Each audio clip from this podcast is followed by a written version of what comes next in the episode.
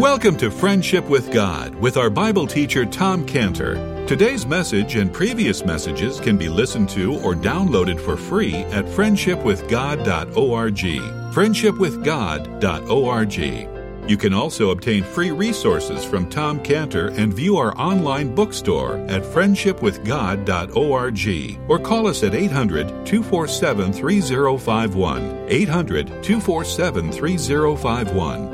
Tom Cantor also has a daily devotional verse that comes out each day by email and on Facebook. To receive this small daily devotional verse that Tom Cantor puts out, you can sign up at friendshipwithgod.org, friendshipwithgod.org, or find Tom Cantor on Facebook by searching for Tom Cantor and Friendship with God.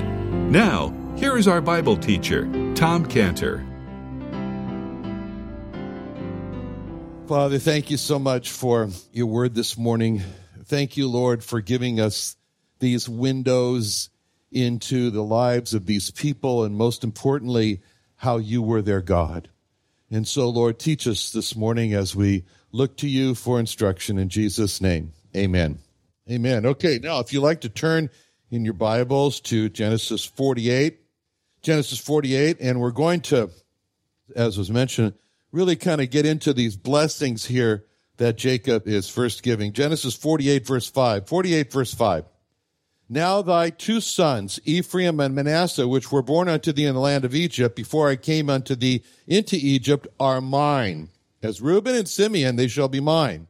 And thy issue, which thou begettest after them, shall be thine, and shall be called after the name of their brethren and their inheritance. And as for me, when I came from Padan, Rachel died by me in the land of Canaan in the way, when yet there was but a little way to come unto Ephrath, and I buried her there in the way of Ephrath, the same as Bethlehem. And Israel beheld Joseph's sons and said, Who are these? And Joseph said unto his father, They are my sons whom God hath given me in this place. And he said, Bring them, I pray thee, unto me, and I will bless them. Now the eyes of Israel were dim for age, so that he could not see. And he brought them near unto him, and he kissed them and embraced them. And Israel said unto Joseph, I had not thought to see thy face, and lo, God has showed me also thy seed. And Joseph brought them out from before, between his knees, and he bowed himself with his face to the earth. And Joseph took them both, Ephraim in his right hand, toward Israel's left hand, Manasseh in his left hand, toward Israel's right hand, and brought them nearer to him. And Israel stretched out his right hand and laid it upon Ephraim's head, who was the younger, and his left hand upon Manasseh's head, guiding his hands wittingly, for Manasseh was the firstborn.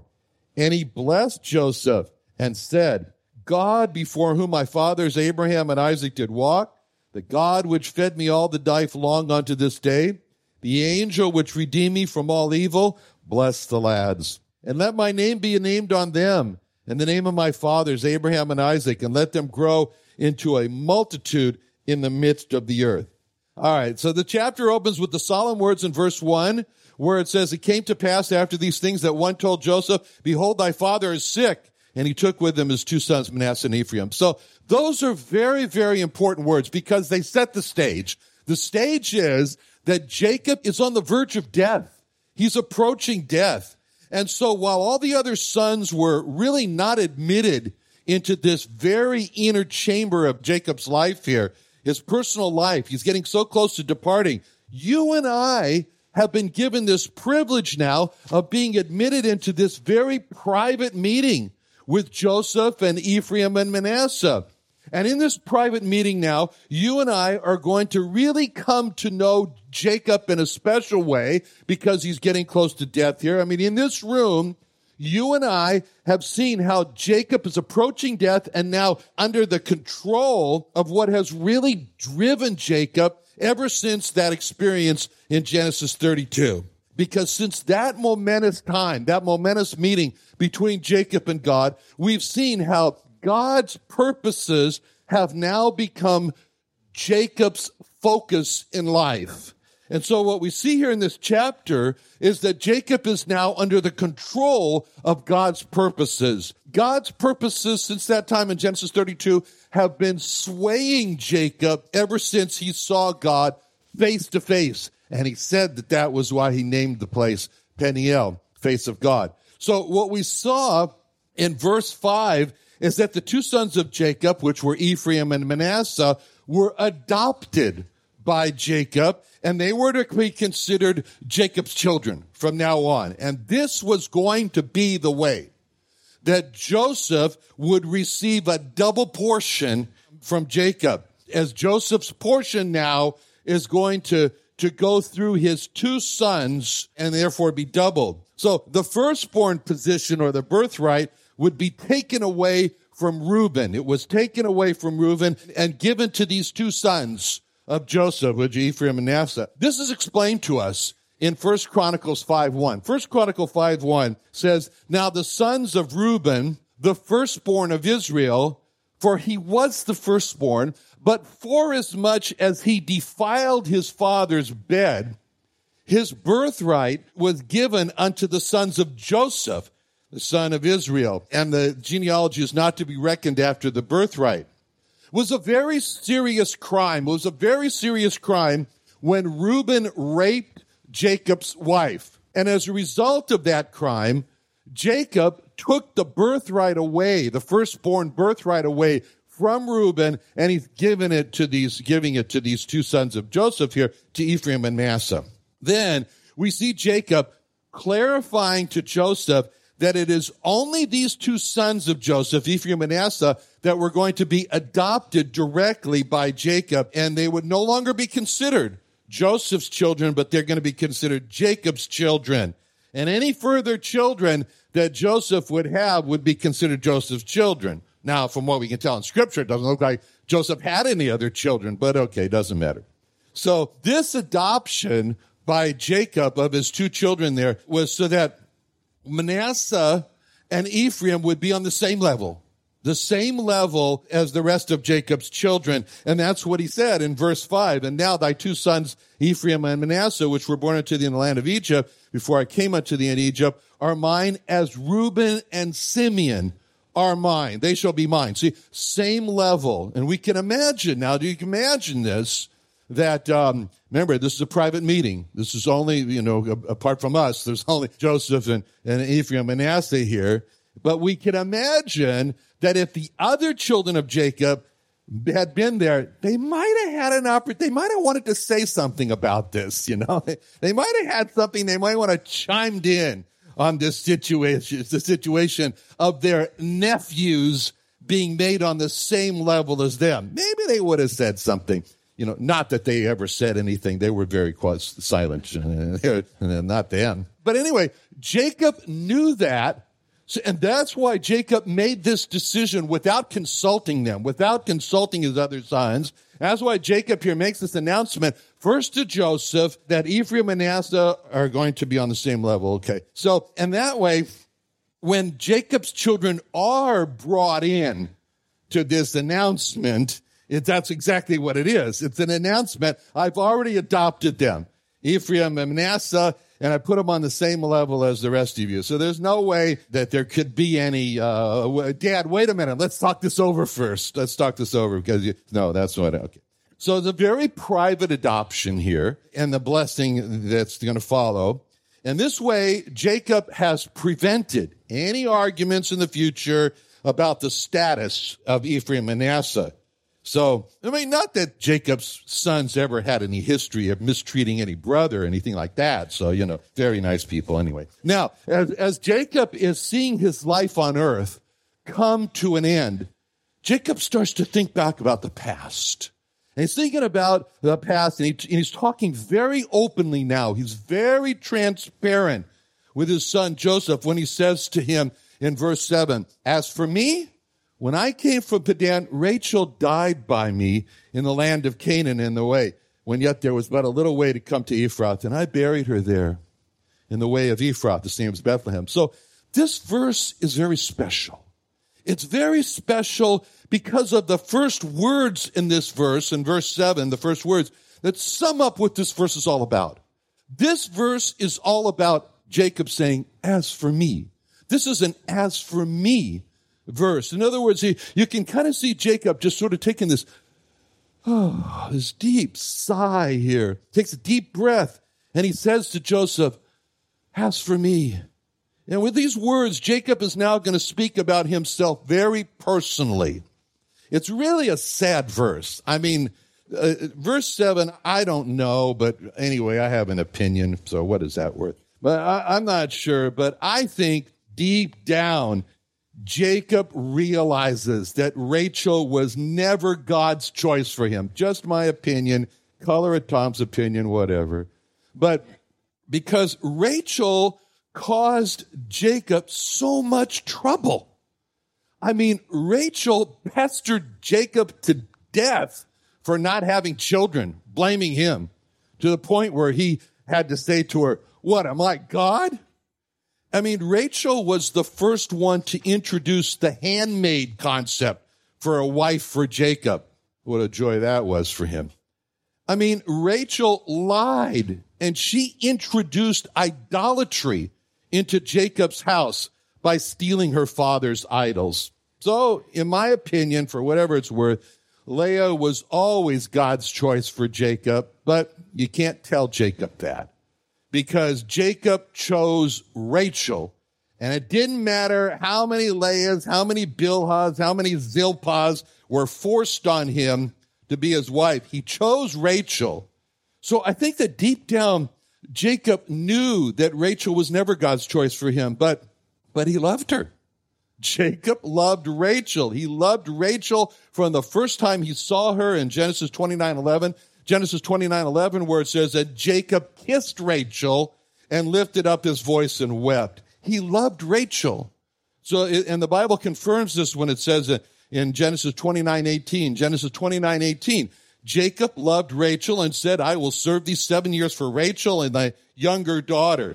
He was very specific, you know, thy younger daughter, but it didn't matter. And then, and then later on, it says in, in Genesis 29 30, 29 30, that he went in also unto Rachel, Jacob, and he loved also Rachel more than Leah and served with them another uh, seven years. So Jacob always loved Rachel and always will love Rachel and it doesn't matter how many wives he ended up with. He loves Rachel.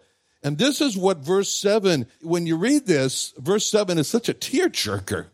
I mean, because it's just so sad to see Jacob talk about Rachel here, and he's romanticizing about Rachel. He's forgetting all the grief that Rachel caused him, and he just has these strong personal feelings for Rachel. And that's why Jacob is using all these personal pronouns in verse 7 As for me, I came by me, I buried her. And he starts off, he says, As for me. Now, this is very different from Jacob, the patriarch father, talking to his sons. Not that his sons ever listened to him, but anyway, this is very different. It's a very different Jacob here in verse 7. It's very personal, it's very tender when Jacob is now with, with Joseph, he's not talking to Joseph as a father to his son. He's now talking to Joseph as a friend, as a confidant. And you know, sometimes dads need to take off their dad hat and uh, they want to take off their dad hat and put on their friend hat and talk, just talk. And this is what Jacob is doing here. He's taking off his dad hat and he's just speaking to Joseph as a friend and as a confidant. He's speaking to Joseph friend to friend. He's talking to Joseph, you know, man to man. And, and you notice that apart from telling his father that his hands were wrongly placed, Joseph says nothing in this chapter. He's absolutely silent because this puts a child in a very awkward position because a child can never see his father except for anything but his father. He doesn't see him as a friend. He doesn't see him as a confidant. And, and fathers see that when their children have grown up and you know, now they put their children on the same level as friend to friend, and this creates a conflict, creates a tremendous conflict for children. They can't remove their father from the father position in their minds. But Jacob doesn't see this, and he wants Joseph to be his friend, and he's opening up his heart to Joseph. He's making himself very vulnerable to his son, and Joseph just listens. He just sits there. He has nothing to say. Joseph listens to, to dad as he bears his heart, and he talks in such tender and really sad terms about Joseph's mother, Rachel. So in verse 7, Jacob is lamenting the death of Rachel. That's what he's thinking about. He says in verse 7, Rachel died by me. It's like Jacob is saying, My Rachel died by me. It reminds me of the, the wife of my Orthodox rabbi friend, Chedva. I told her that I spoke with her son, Eli, and she said, Eli, my little Eli. Eli is over six feet tall. He weighs over 250 pounds. But for Chedva, always he's going to be my little Eli. Well, Jacob said in verse 8, Rachel died by me. Now, and what we see there is how much he loved how much Jacob loved Rachel. He really loved her. He loved her in life. He loves her in death. And his love, Jacob's love for Rachel is described by the Song of Solomon, 8 7, you know, Song of Solomon. Many waters cannot quench love, neither can the floods drown it. See, that's Song of Solomon. Song of Solomon is all about the power of love and how overcome by love. That's why Song of Solomon has the initials SOS. You're in deep trouble. we gotta, anyway, forget that. All right. So for Jacob, Jacob, for Jacob, Rachel is the never to be forgotten one. Never gonna forget her. And so when it says in verse 7, Rachel died by me, by the way, in the Hebrew, the word that's used there is on me. Rachel died on me. Rachel died on me. We don't know, but maybe it leads us to believe that Rachel died in his arms. In his arms. So, eh, I mean, at this point, it's been over 40 years since this has happened, since Rachel died. He can't get over Rachel. Jacob can't get over Rachel. And with, you know, for, there's a, there's a special term which is used in the Bible for describing death, especially in his case there. Death is described as being gathered to your, to his people. He was gathered to his people. That has meaning for Jacob because he's thinking to himself, I'm going to be gathered to Rachel again. I'm going to be joined again, uh, be back together with her. And for believers, that's a real comfort. That's a comfort. I mean, this is a comfort that God held out to Moses as he was about to die in Numbers 27, 13. In Numbers 27, 13, it says, God speaking to Moses says, I'm talking about the land. And he says, when thou hast seen it, thou also shalt be gathered unto thy people as Aaron thy brother was gathered. It's great, great comfort sometimes. Reminds me of my son who was telling me about a lost person. And I told him, my son, I said, why don't you tell him that you want to spend eternity with him in heaven? My son said, because I don't want to spend eternity with him in heaven. what can you do? Now, Jacob describes the time when Rachel died as in, in verse 7. Rachel died by, by, me in the land of Canaan in the way when there was but a little way to come unto Ephrath. So when Jacob said that Rachel died when there was just a little way to go, just a little way to go, before they came to Ephrath, you can hear in Jacob's tone this surprise of the unexpected and the if only type of grief he has here. You know, for Jacob, he wasn't expecting Rachel to die. I mean, she was in great health. She didn't look like a person who was going to die. She'd already had one son, that was Joseph. And so there was no reason to think that she was going to die in childbirth the second time. She didn't even have twins. I mean, why should she die? It just should have been a normal routine delivery totally unexpected for Rachel to die. It's like the person who, you know, today, you know, says, she was such great shape. Such terrific shape. A little lump on the breast. What was that? Who knew breast cancer would take her life? Or just a normal, beautiful day. Just a normal, beautiful day. Just sit out on the road. Who knew the fatal car accident would happen? It was, this is a surprise that's in Jacob's voice as he talks about Rachel. But worse than the surprise when he's talking about how Rachel died, he's saying that just a little way, just a little way, just a little tiny way, it wasn't much to come to Ephrath. He's saying, why couldn't she have hold, held off for just a little bit longer before she went into labor? We would have been in the town there. Maybe there'd been an inn. We could have gotten a room in an inn. Better go. We could have got better prepared for this childbirth. Or maybe he was blaming himself. He's saying, you know, maybe if I had just gotten up earlier start on the days, pushed a little bit farther each day. You know, we would have made it to Ephrath and Rachel would have had a, maybe she would have had a chance of surviving in the childbirth if she was in the city and not out there on the road. So this statement of just a little way longer until we reached Ephrath, it's the heart distress of the what ifs, the what ifs. If only we had done that mammogram earlier.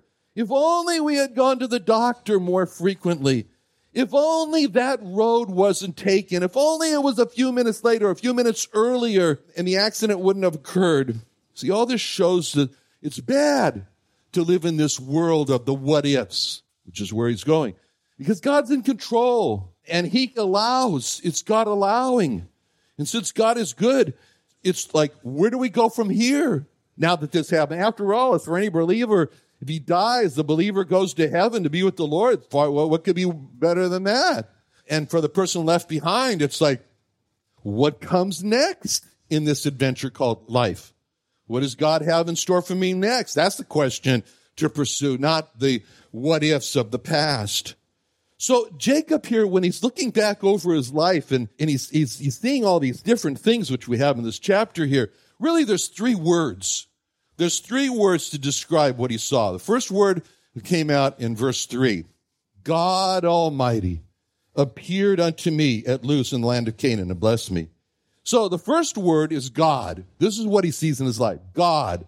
You know, Jacob is thinking back of the first time he met God was back there when the ladder and the angels. And it's that made such an indelible impression on his life. It's like a stamp that never left Jacob's life. It's a good thing to go back to that time. It's a good thing for us to go back to the time when we called on the name of the Lord Jesus Christ, told him we were a sinner, ask him to save us from our sins. Good to go back to that. That's what Jacob's doing.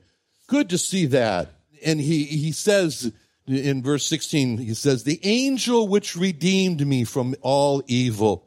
Jacob sees his life as one evil after another. That's what he told Pharaoh.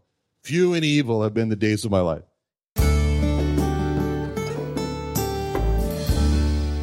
Another wonderful day studying the Bible with our Bible teacher Tom Cantor here on Friendship with God. Don't forget that today's message and previous messages can be listened to and downloaded for free at friendshipwithgod.org. Friendshipwithgod.org. You can also go online to find free resources from Tom Cantor and our online bookstore at friendshipwithgod.org. You can also find Tom Cantor on Facebook, and you can also go to friendshipwithgod.org and sign up for his daily devotional. Tom Cantor is also the founder of Israel Restoration Ministries. You can visit that website at israelrestorationministries.org. You can write to Tom Cantor at P.O. Box 711330, P.O. Box 711330, Santee, California. Santee, California 92071. Or email Tom Cantor at tomcantor at friendshipwithgod.org. Tom Cantor at friendshipwithgod.org. Or for more information about Tom Cantor and Friendship with God and Israel Restoration Ministries, call us at 800 247 3051. Reach Israel. Join Tom Cantor for the second annual Israel Restoration Ministries Jewish Evangelism and Training Conference in San Diego, California, February 22nd and 23rd at the Creation and Earth History Museum.